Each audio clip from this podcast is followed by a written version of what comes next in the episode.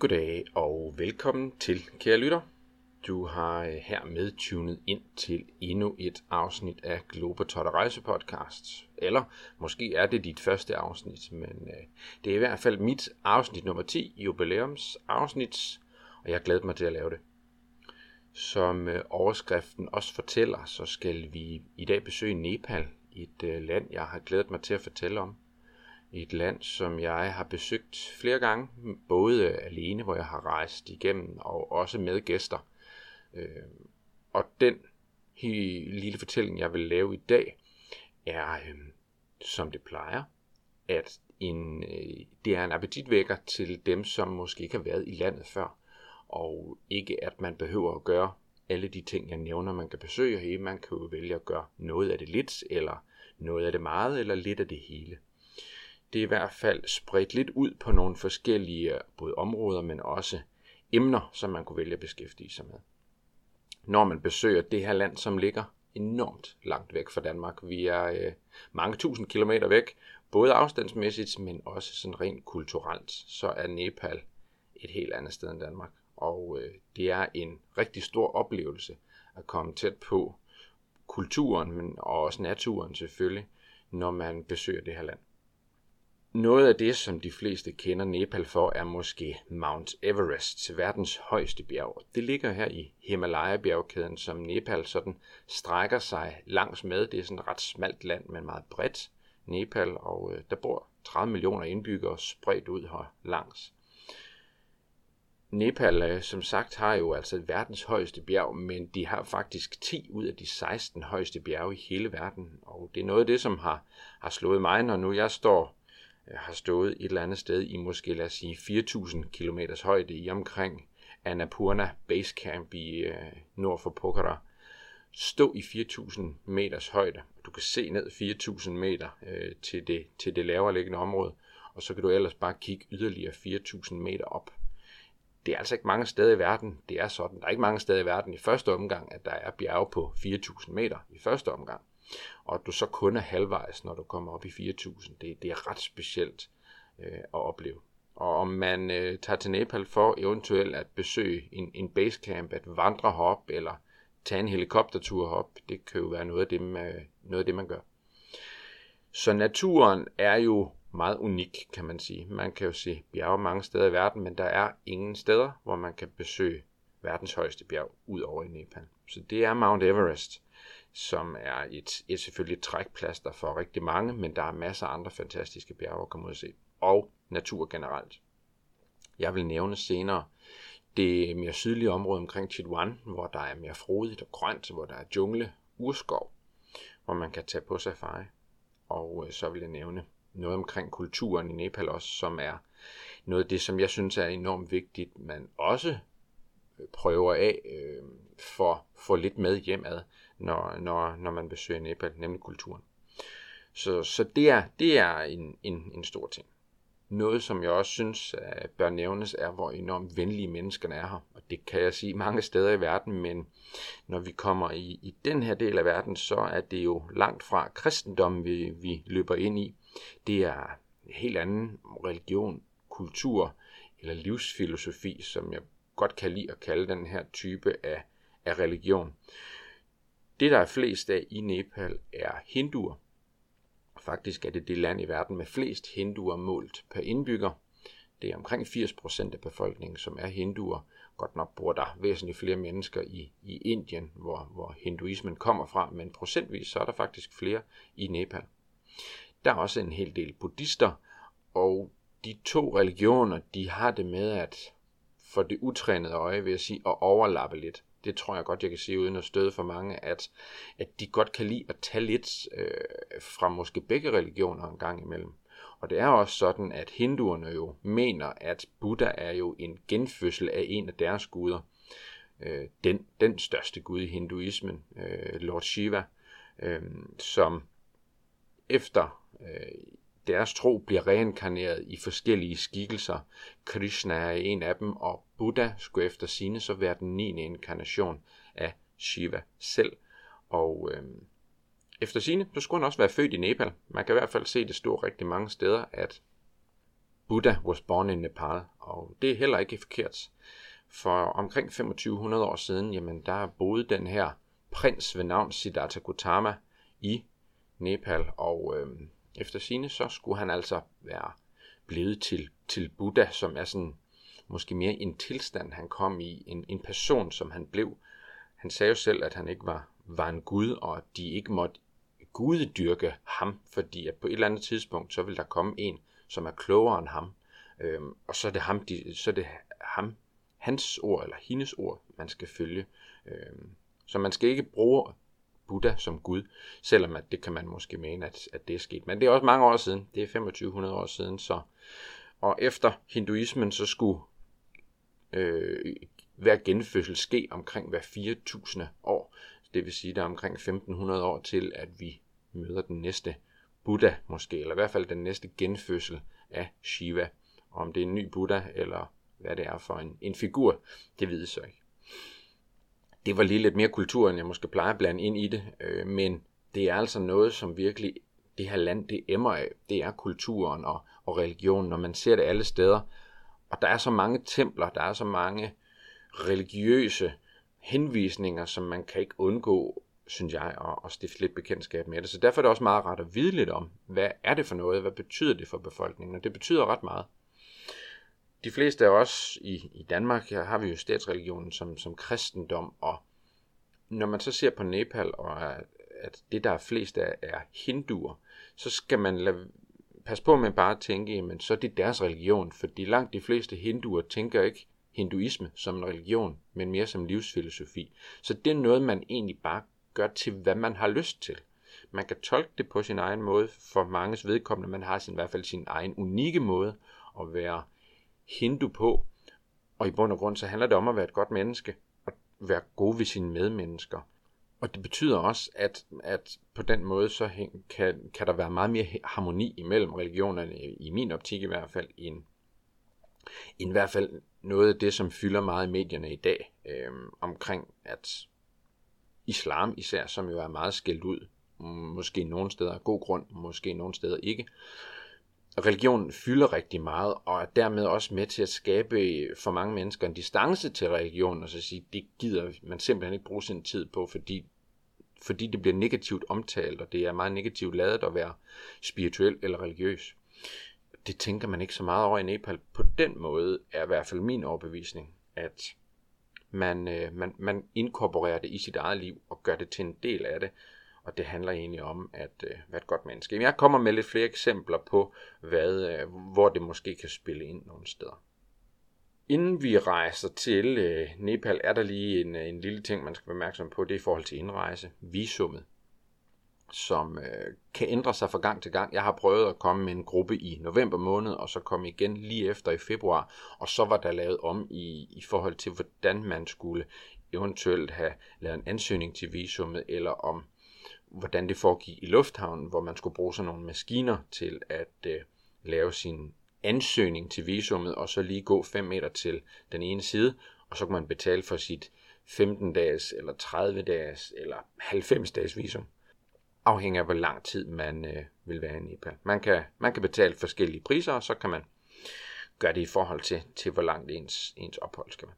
Så det skal man lige tænke over også eventuelt, om man skal bruge kontanter. Nogle, jeg har i hvert fald prøvet, at det var super hurtigt, at vi havde dollars med, og bare kunne gå hen i den noget kortere kø, hvor man kunne betale kontant med dollars. De vil jo ikke tage danske penge, og det er svært at have nepalesiske rupi med på forhånd. Så dollars vil være udmærket at have med til, til det her. Vi betalte omkring 26 dollar, mener jeg, mener jeg for, et, for et visum. Det vil det lege. Og så kan man også overveje, om man skal lave sig lidt ekstra plads i sin kuffert. Den kunne jo godt blive fyldt med, eller i hvert fald delvis fyldt med nogle souvenirs på vej hjem. Jeg vil nævne, hvor man måske kunne købe noget senere, men det er en, en tanke, man i hvert fald kunne gøre sig inden, for jeg synes, der er noget at købe hjem, når, når man er her. Man vil lande i Kathmandu Lufthavn, oftest vil jeg da mene. Det er den, den jeg skulle til at sige store internationale lufthavn. Den er international, men stor det er den bestemt ikke. Sidst jeg var der, var der fem gates, altså fem steder, hvor man også kunne gå ud til sit fly fra, hvor man skulle, hvor man bordede fra. Og det er ikke frygtelig stort, øh, men immer væk stadigvæk den største lufthavn her. Og når man lander i Kathmandu, kan det jo være, at man øh, har en meget skræddersyet tur med, at man skal op og hike for eksempel. Det er ikke, Kathmandu ligger ikke langt fra Himalaya-bjergkæden og, og dermed også Mount Everest, så det kunne jo være, at det var det, man kom for. Jeg vil stadigvæk sige, at man bør måske lige få lidt, i hvert fald en, en to-tre dage med i Kathmandu. Det synes jeg, man bør. Og, og se den by også. Og jeg vil nævne lidt forskellige seværdigheder fra Kathmandu by, som vi altid besøger, når jeg har været her igennem, og som hvis jeg skulle tage nogen familie og venner med på tur, så vil jeg nogenlunde gøre sådan her, for jeg synes, det er det highlights fra Kathmandu. Og det er nogle templer, blandt andet nogle templer. Og øh, der er nogle forskellige. Der er både noget, der er både noget tibetansk med en år, øhm, og der kan være noget, noget hinduisme og noget buddhisme. Men Svayambunat-templet, som både er et tempel, en stupa og et tibetansk kloster, ligger i Kathmandu. Og et tempel ved de fleste måske godt, hvad er. Det er et navn for et lille religiøst eller et stort religiøst øh, bedested. Og et tempel kan være en lille, et lille hjørne af ens eget hjem, hvor man har sit tempel, hvor man, hvor man beder. Det kan være buschaufføren, han har et tempel i sin bus. Et lille hjørne, hvor, øh, hvor han kan bede, når, når han har en pause, eller hvornår det skal være. Men det kan også være en kæmpe stor bygning, man kan gå ind i og bede sammen. Øh, det kan også være et tempel. Men en stupa er måske ikke alle, der ved hvad Og det er en buddhistisk det er ikke en statue, men det er, det er typisk en fuldstændig massiv øh, spids, der stikker op, og den kan have lidt forskellige former, men typisk så ender den i en spids, og så kan, der, kan den være bemalet på forskellige måder, typisk med, med Buddhas øje på, men det er lidt forskelligt, hvordan de ser ud rundt om, og afhængig af, hvad for en type af buddhismen den, den tilhører.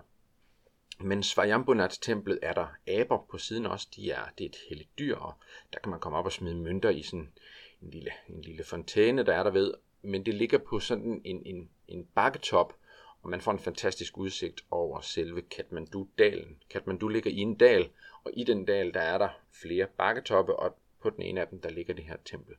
Og øh, det er en ret fed introduktion, hvis det er noget af det første, man besøger, men jeg vil dog sige, at man skulle måske komme hen om eftermiddagen, omkring solnedgang. Gå op ad klippen, gå op og se templet, mens der selvfølgelig er sollys, men være heroppe, mens solen går ned over dalen, og så se lyset blive tændt rundt om øh, i Kathmandu. Det er ret, øh, ret imponerende. Det er ret flot. Inde i Kathmandu centrum, der ligger Budnat Stupan, som er den største stupa, der er her overhovedet. En kæmpe stor en. Og hele vejen rundt om den her store stupa er der en, en, en cirkel afgrænset af bygninger. Og øh, her går der en masse mennesker typisk, og i alle bygningerne er der en eller anden form for butik eller restaurant. Eller det kan være en, øh, et værksted, hvor man laver for eksempel de her singing bowls, som øh, Nepal er kendt for. De her helbredende øh, krukker, krukker er det ikke, men en bogle, hvor man øh, kan købe dem i, i, i større og mindre størrelser, og når man spiller på dem, man kan køre sådan en, en trap hen rundt langs kanten, de vibrationer, der er her i, skulle have helbredende kræfter. Det kan man komme ind og få en gratis prøve øh, mange af de her steder, fordi det er selvfølgelig noget, de lever af at sælge. Der kan man komme ind og få sig lidt viden omkring de her singing balls.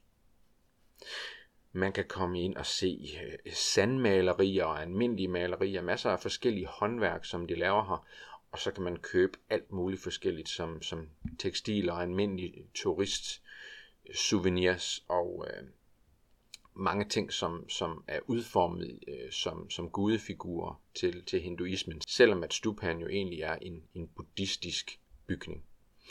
Så øh, det er et fantastisk område, det her. Og man kan sætte sig ind på en lille café eller restaurant, og nogle af dem har flere etager, så man kan sidde og se ud over hele den her plads, hvor stupan står og sidde og nyde det der, få noget at spise, få lidt at drikke. Så Budnat Stupan vil jeg bestemt anbefale, at man øh, besøger. Det kan være, at man skal have googlet de her forskellige navne, når, øh, når man har hørt podcasten, for at øh, få sig et indtryk og få sig et billede, hvad er det lige for noget. Et andet tempel, jeg vil nævne, er Pashupati, øh, eller Pashupati Nath templet, som er dedikeret til den hinduistiske gud, der hedder Pashupati. Det er en inkarnation af Shiva, det er en anden inkarnation, en Buddha og Krishna, men øh, immervæk stadigvæk en inkarnation af Shiva. Og øh, den her inkarnation er enormt vigtig for Nepal, så derfor er det her tempel også enormt vigtigt. Og det er et, et, et rigtigt hindu-tempel, øh, som man kan komme ind og besøge os. Tre, øh, tre områder, jeg vil nævne øh, sammen er de tre royale pladser, som alle sammen hedder noget med Durbar Square, altså Durbar pladsen. Og Durbar betyder royal, altså den kongelige plads. Og der er Patan, Durbar Square, Kathmandu, Durbar Square og Bhaktapur, Durbar Square. De tre har hver deres sådan kongelige plads efter ja, tre forskellige dynastier, som har været her i Kathmandu-dalen. Og øhm, der er der templer, og det, det er sådan hele områder af de her pladser med forskellige templer og, almindelige bygninger og museer og mange ting, man kan komme ind og se. Hvis man besøger alt det her alene, så kan man måske misse noget information selvfølgelig, som, som man kunne tænke sig at have fået. Men går man forbi nogle af museerne, så er der typisk skrevet en hel del. Hvis man vil læse noget, og ellers vil jeg jo sige, så skal man måske have sig en lokal guide med igennem i hvert fald øh, Kathmandu delen, fordi det er her øh, den kulturelle øh, del er tungest, synes jeg. Så det kunne være en overvejelse, om man skulle have sig det med. Der vil også være et sted her, hvor man kan besøge faktisk en, en levende gudinde. Det er sådan, at de, de mener, at nogle af gudinderne kan inkarnere i, i mennesker, og der lever faktisk det, de mener er en, en rigtig levende gud her. Det kunne man tage ind og besøge os. Det skal siges, at der har været en del jordskælv, og også et for nylig, som har ødelagt store dele af også Kathmandu, som meget under ombygning. Men øh, de er effektive, og der er blevet givet ret mange penge til genopbygning. Både UNESCO, men også mange andre har bidraget til genopbygningen af, af, af hvad der nu måtte øh, være faldet sammen, men selvfølgelig især mange af de, de vigtige Nej, nu skal jeg passe på, hvad jeg siger mange af de vigtige ting. Fordi der er faktisk kæmpe store flygtningelejre omkring Kathmandu. Øhm, man kan finde dokumentar om det på DR for eksempel, hvor, hvor man ser, at folk bor i flygtningelejre i flere år, og stadigvæk gør det, fordi at man ikke sætter penge nok af til at genopbygge der, hvor folk bor. Det er jo selvfølgelig det vigtigste. Det er forkert af mig at sige, at det er templerne, som er det vigtigste, men det er det, som for regeringen er det vigtigste. Det trækker turister til, at det får byen til at se godt ud igen. Så skidt med, med, med, øh, med de her flygtningelejre. Det er selvfølgelig et kæmpe stort problem, øh, og enormt synd. Så det, det skal man have i baghovedet, at der vil være noget, som kan være faldet fra hinanden øh, i Kathmandu, og noget, som er gemt væk bag ved stillaser. Men øh, de arbejder faktisk ret effektivt på det her, da det er en turistmagnet selvfølgelig at komme til. Og selvom det er en turistmagnet, så skal man ikke forestille sig, at det er ligesom hvis man tager til et andet øh, kendt sted. For eksempel pyramiderne i Ægypten. Det er jo øh, også en kultur, som ligger langt væk fra Danmark. Måske ikke helt så distance øh, langt væk, men et kæmpe trækplaster for hele verden at komme til, og meget mere kommercielt, end det er at opleve Kathmandu og Nepal i det hele taget. Her der er der langt mindre tryk på, selvom at turismen stiger år for år. Noget andet, som også er øh, en stor kul- kulturel ting, er øh, et, et marked, som ligger her i, i Kathmandu, nemlig det marked, der hedder Tamal. Og øh, det er både kaotisk, men det er samtidig vanvittigt fedt at komme ind og besøge. Jeg fortæller tit bare, når jeg har haft gæster med, at nu skal vi over og besøge Tamal. Og hvis ikke folk de kender det, så tænker de, nå nå, vi skal over og besøge et marked, og så går vi ellers bare ind igennem. Og så fryder jeg mig, jeg har set det før, men jeg fryder mig over ansigtsudtrykkene i mine gæster, når de går ind igennem, fordi det er så kaotisk, som det er. Der er ikke ret mange turister her. Man skal være heldig for at se ret mange andre videre, og hvis man gør, så ser man dem gå i enkelt eller, øh, eller i par øh, hister her. Det er en masse lokale, som løber ud og ind mellem hinanden, og øh, her kan man altså gå på markedet og købe, hvad man måtte have lyst til. Det kan selvfølgelig være frugt og grønt og sådan nogle ting, det sælger de også, men man kunne jo købe sig noget tekstil med hjem. De sælger masser af forskellige, synes jeg, flotte øh, tekstilprodukter, beklædningsgenstande, trøjer og sådan nogle ting, lavet i både almindelig uld og kameluld og sådan noget. Det kan man, øh, det kan man købe sig her. Så at opleve de her enormt mange mennesker på så smalle gader, på så lidt område, og så gå ud og ind imellem, det er, det er altid sjovt at opleve lokale markeder, og Tamal, det synes jeg er et, er et must, når man er i Kathmandu. Noget lidt mere special, som øh, måske ikke alle har lyst til, er at måske besøge krematorierne. Det kan være en stærk oplevelse, øh, men det er altså sådan, man gør i den her del af verden øh, for manges vedkommende. Hinduer, de mener, at øh, de skal brændes, og øh, så skal de øh, gerne smides i floden Ganges. Det er en hellig flod for dem, og hvis ikke den, så en af de andre hellige floder, som løber i Ganges. Det er i hvert fald en fordel. For hinduerne, de bliver i deres, øh, i deres livsfilosofi genfødt. Og bare det at være blevet at være genfødt som et menneske, det er en kæmpe stor ære. Så man skal forsøge at gøre det så godt i sit liv som overhovedet muligt. Og jo bedre vilkår man er født under, jo bedre skal man faktisk gøre det. Det er en ting, jeg også fortæller, når vi er i, i Indien for eksempel, hvor man også ser meget fattigdom, som man også kan se i Nepal. Hvordan tænker man lige om de mange fattige mennesker, som man ser? Og en meget simplificering af det kan være, at man måske har gjort sig fortjent til at være født ind i fattigdom. Det, det lyder lidt kontroversielt at sige, men hvis man tænker på det som at det kan være, at man kom fra noget, der var endnu værre i sit tidligere liv, eller at man kom fra noget, der var bedre, men ikke har gjort sig fortjent til at blive genfødt til noget bedre, fordi man har spildt sine talenter, og dermed så skal leve i fattigdom, og skal forsøge at gøre det så godt, som man så kan der, og næste gang så forsøge at avancere, fordi det er sådan en stige for hinduerne hele vejen op til, det, til, til at komme i himlen, for at bruge en mere kristen reference, at komme ind i Nirvana, den her sådan intethed, den, det ultimative, øh, som, som en hindu kan opnå, hvis man gør det godt nok. Og en, øh, en genvej kan være at komme i Ganges og blive smidt i Gangesfloden, når man bliver brændt og når man er død. Det kan være, at man springer trin over måske, når man bliver genfødt næste gang. Så at komme og besøge det, man kommer ikke tæt på, man kommer ikke ned og står ved familien, det synes jeg egentlig også er meget passende, fordi det er jo en, det er en privat sag at at begrave eller kremere sine, sine, øhm, øh, sine efterladte, ikke sine efterladte, sine afdøde.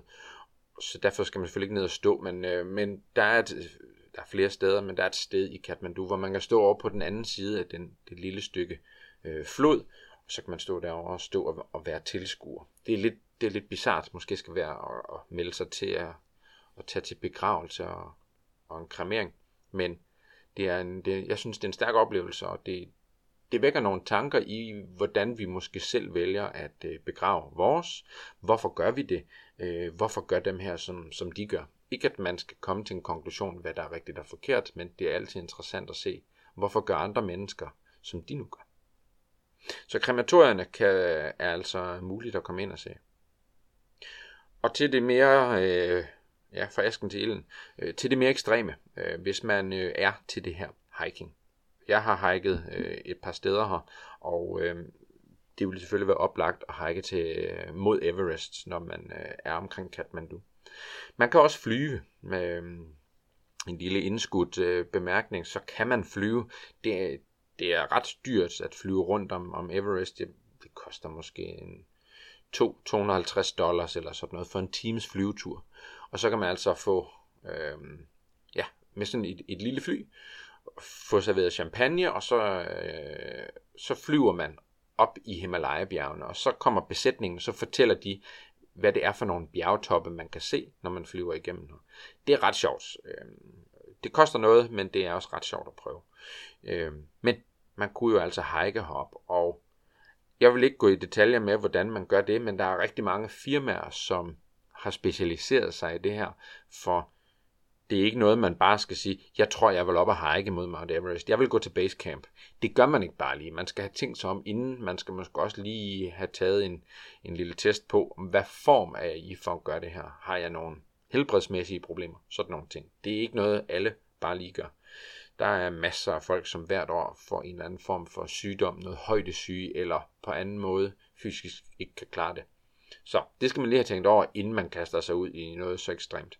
Men der er altså firmaer, som, øh, hvor man kan købe pakkeløsninger og komme igennem det, og hvor man får de her sherpaer med det her. det, det her folk, som har specialiseret sig i at slæbe og bære ting for en op, i, op igennem bjergene. Og så får man sådan nogen med. Øh, og så kan man jo så kan man gå op til basecamp, og man kan også gå videre, hvis det er det, man vil. Øh, ja, man kan selvfølgelig også blive, bare blive fløjet hele vejen op med helikopter, men det er også rigtig, rigtig dyrt.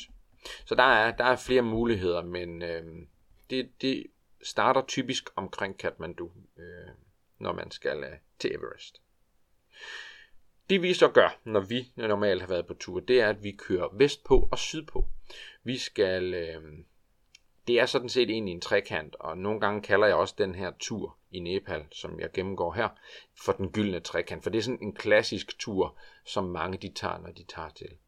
Og når man kommer sydpå, så kommer vi øh, længere ned, vi kommer ud af bjergene, ned i lavlandet, det der grænser op mod Indien, nemlig til øh, Chitwan, hvor vi plejer at tage på safari. Og det er oplagt.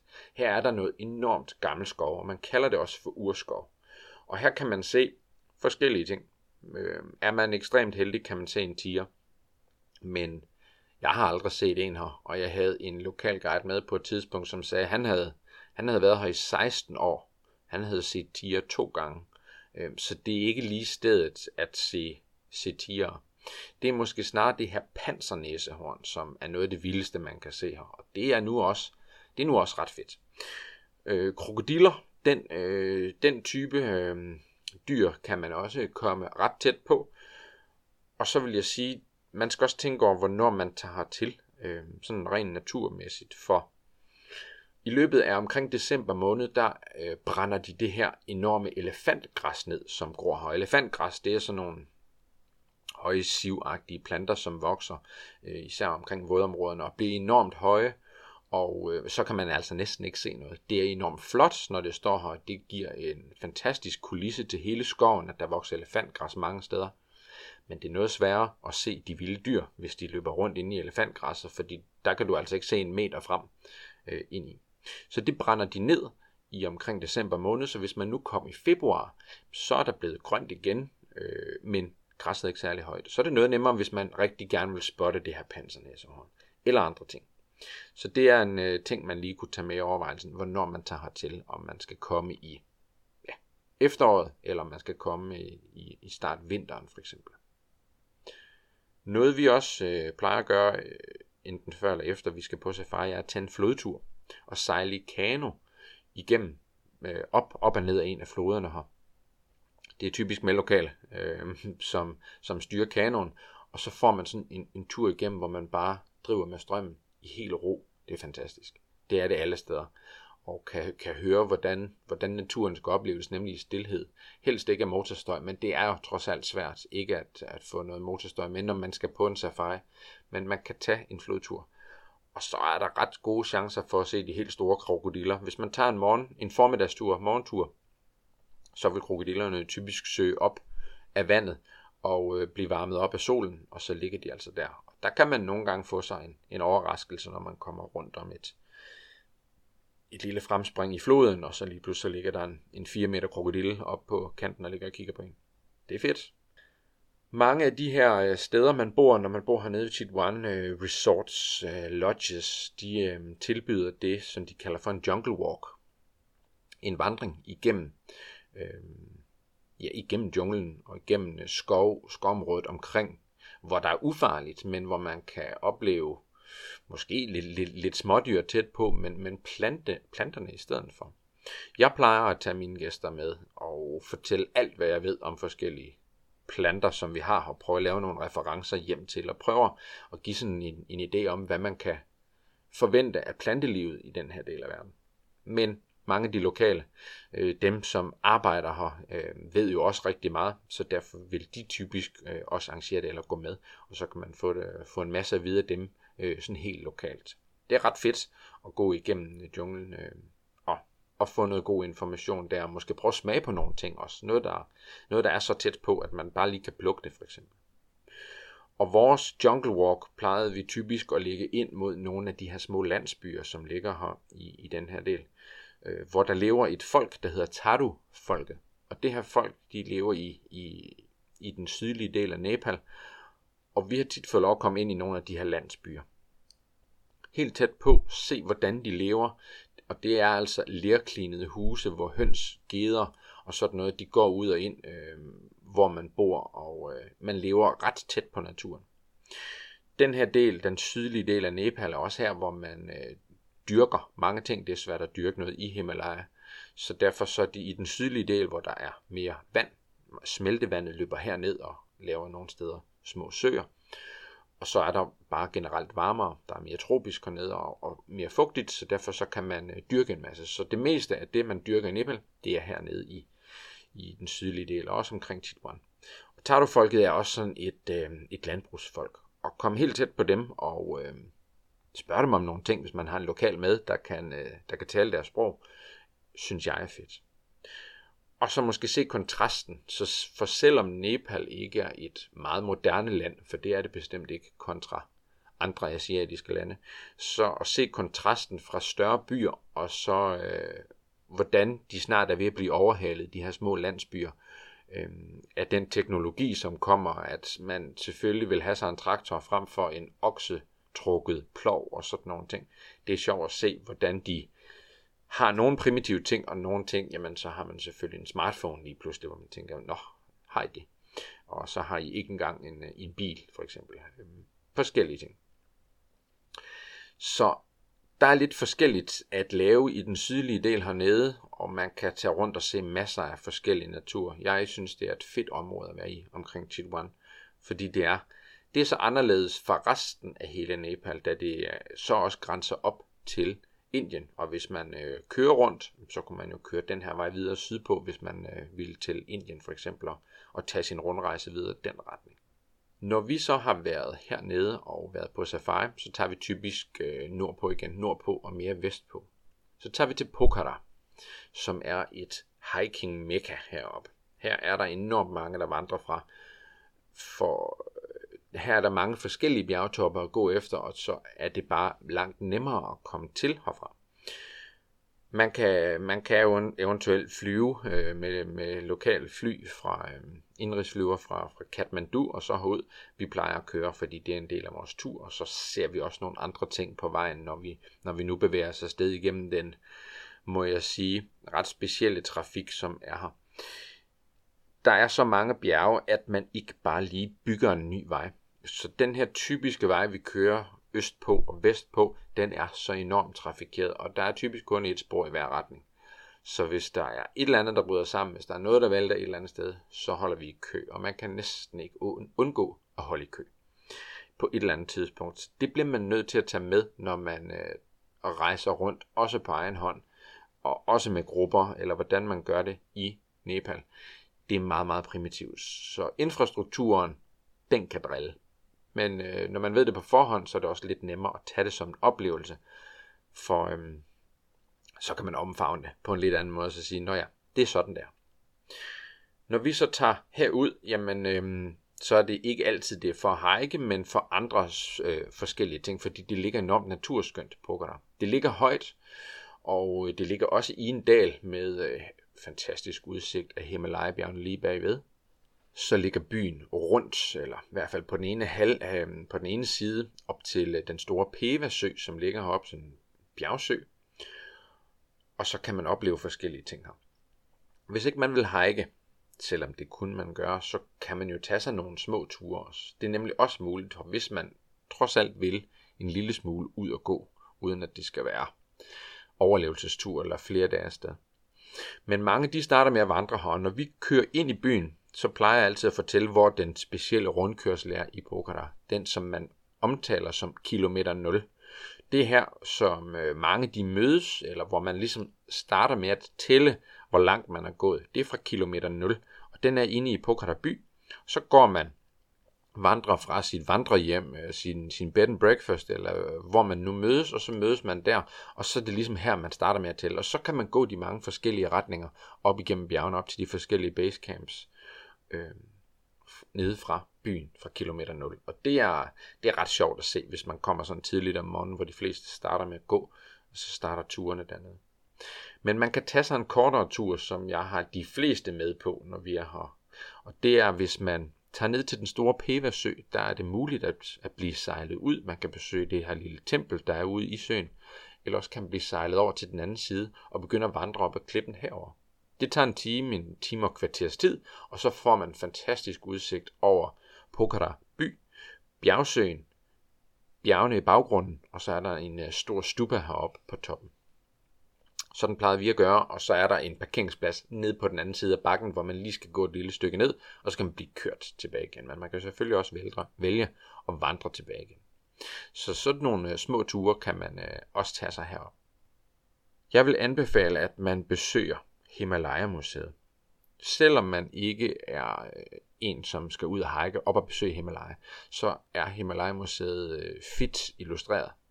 Masser af billeder og masser af forskellige historier om folk, der har været heroppe, og hvordan bjergene er blevet, blevet til. Rigtig mange forskellige ting. Det er et besøg værd, også selvom man skal ud og hike. Og hvis man hiker, så skal man op og besøge det, fordi så kan man få al den information om lige præcis det bjerg, man selv har besteget eller gået op til basecampet. Når jeg eventuelt har noget fritid, eller da jeg var her alene, så tog jeg ud og øh, paraglidede. Ja, og river raftet også, øh, for den sags skyld. Men øh, paraglidingen foregår lige i, i dalen faktisk. Man, øh, man kan blive hentet. Det er sådan, så dejligt nemt her, at de er så gode til at lave noget, noget pick-up service, så man kan blive hentet direkte ved ens hotel. Og så bliver man kørt op til en af bjergsiderne, og så kaster man sig ud herfra med øh, en instruktør selvfølgelig, der sidder på ryggen af en og så paraglider man ned og lander nede på den, på den anden side af søen, øh, og så kan man blive kørt direkte ind til, til, til Pokhara by igen. Fed oplevelse og ja, vanvittig udsigt selvfølgelig. Det, er, øh, det kan man kun sige for få gange, øh, når, man, når man snakker om Nepal. Der er mange steder med god udsigt. River rafting, det var også noget, jeg gjorde øh, en gang, hvor at og sige, at man har river raftet gennem Himalaya-bjergene i sådan noget øh, koldt smeltevand, jeg tror det var 4 grader varmt, det var, øh, det var udfordrende, fordi det var om vinteren, så der var ikke så meget smeltevand, det vil sige, at vandstanden i floden den var lav. Og derfor så var det teknisk noget sværere at øh, manøvrere igennem. Men det var en sjov oplevelse, og det kan man også prøve flere steder med op, opsamling fra sit, øh, fra sit hotel. Og så noget, som vi plejer at gøre altid øh, med grupperne også det er at se solnedgang, når vi er her. Øh, der er en bjergtop, som ligger i dalen, Pokhara-dalen, men som alligevel er høj, som hedder Sarankot, og den, øh, den ligger i Kathmandu by. Ikke Kathmandu, i Pokhara by. Og øh, det her bjerg er der mange, som vandrer op af hver morgen. Øh, men man kan jo også bare blive kørt herop. Og så står man op på, på den her bjergside, øh, hvor, hvor der spredt ligger lidt forskellige byer, hister her, øh, ja byer, det er, mm, så ligger der måske 10 huse, så ligger der et enkelt hus, så ligger der tre huse, så ligger der fire, sådan hele vejen op af, af klippesiden. Og så stå heroppe i, på en øh, klippetop, men i dalen stadigvæk, og så se solen gradvist give mere og mere lys til først den ene tinde i Himalaya, så den næste, og så den tredje. Det er, det er lidt magisk at stå deroppe og nyde sin te eller sin kaffe, eller hvad man nu har lyst til at købe, når man nu står herop. Det er ret fedt. Om man vælger at gå herop, eller bare øh, blive kørt herop, det, det kan man selvfølgelig selv styre. Heroppe i, øh, i Pokhara er der også mulighed for at købe noget. Her øh, er jo, som jeg sagde, et, et hiking mekka. Derfor er der også mulighed for at købe masser af forskellige typer grej og, og, og lækkert tøj. Øhm, og det er ret billigt. Jeg har tit et eller andet, en eller anden trøje med hjem, øh, vævet i noget, noget uld, eller bomuld, eller, eller noget kameluld. Fordi øh, jeg synes, det er nogle, sådan nogle lækre mønstre, og øh, meget af det er også sådan meget neutralt, så det måske ikke lugter alt for langt væk af, af turisme, når man vil bruge det hjemme i Danmark igen, for eksempel, så man ikke ligner en eller anden, der lige er kommet fra en, kommet fra en charterrejse, og som, øh, har købt sig fattige souvenirs. Øh, det går meget godt. Jeg synes, det er, der, de har mange pæne ting, men det er selvfølgelig en smagsag. Og herfra plejer vi at så køre det sidste stræk igen tilbage til Kathmandu, så det fuldender egentlig den trekant, som vi plejer at lave. Og det er det, jeg betegner som den gyldne trekant i Nepal, som er en, øh, en speciel oplevelse. Nepal er et sted, man har lyst til at komme tilbage til, man har lyst til at få mere med næste gang. Og lige meget hvor religiøs man egentlig selv er, synes jeg stadigvæk, at man kan ikke undgå at blive rørt af de, øh, af de her mennesker og deres livsfilosofi, som buddhismen og hinduismen, den, øh, den virkelig har her, øh, virkelig rodfæstet i, i folks måde at være på. Og jeg har mange gode venner her faktisk. Øh, nu har jeg været rejseleder i, i flere forskellige lande, og de lokalguider, jeg har, har i Nepal, er nogen, jeg stadigvæk holder kontakt med. Fordi øh, jeg synes bare, jeg kommer tættere på folk her. Det er nemmere at komme tæt på folk øh, i Nepal, end det er i nogle andre steder i verden, for eksempel. Så det vil jeg sige er også en af de gode grunde til, at man skal tage hertil. Selvfølgelig så er der det helt unikke i at kunne sige, at jeg har set verdens højeste sted, øh, Mount Everest, eller jeg har endda bestedet det. Så, så bjergene gør landet til noget fuldstændig unikt, de her 10 ud af 16 højeste tinder, og så kulturen. Det er, det er de to vigtigste ting for mig, men Nepal kan rigtig mange ting. Så det her er mit bud på en, en første tur igennem Nepal, og vores ture, de tog en, en, en omkring 10 dage, det vi gjorde her, og øh, er man øh, til at rejse øh, noget langsommere, end vi gjorde, og få mere med, så kunne det her jo være tre stops, som man gjorde under sine øh, længere rundrejser her igennem. Jeg synes i hvert fald, at det her det er noget af det, som man bør se, hvis man kommer hertil. Ellers så synes jeg, at man bør tage tilbage og få det med, fordi det er, det er en, en god helhed, som opsummerer meget af det Nepal har. Og det var faktisk dagens afsnit. Det gik til Nepal denne gang. Jeg håber, I har kunne lide at høre om det eller at det har givet jer inspiration til at tage hertil, eller tage hertil igen. Jeg øh, tager ud og rejser i morgen. Jeg er på vej til Lapland en tur, en, bare en ganske kort tur, som jeg måske, måske ikke vælger at lave et afsnit om. Nu ser vi, hvor meget jeg øh, synes, jeg vil berette om min øh, tur hertil. Men øh, tak fordi I valgte at lytte med på afsnittet omkring Nepal. Vi ses igen i afsnit 11, hvor end turen den måtte gå hen. Tak for i dag.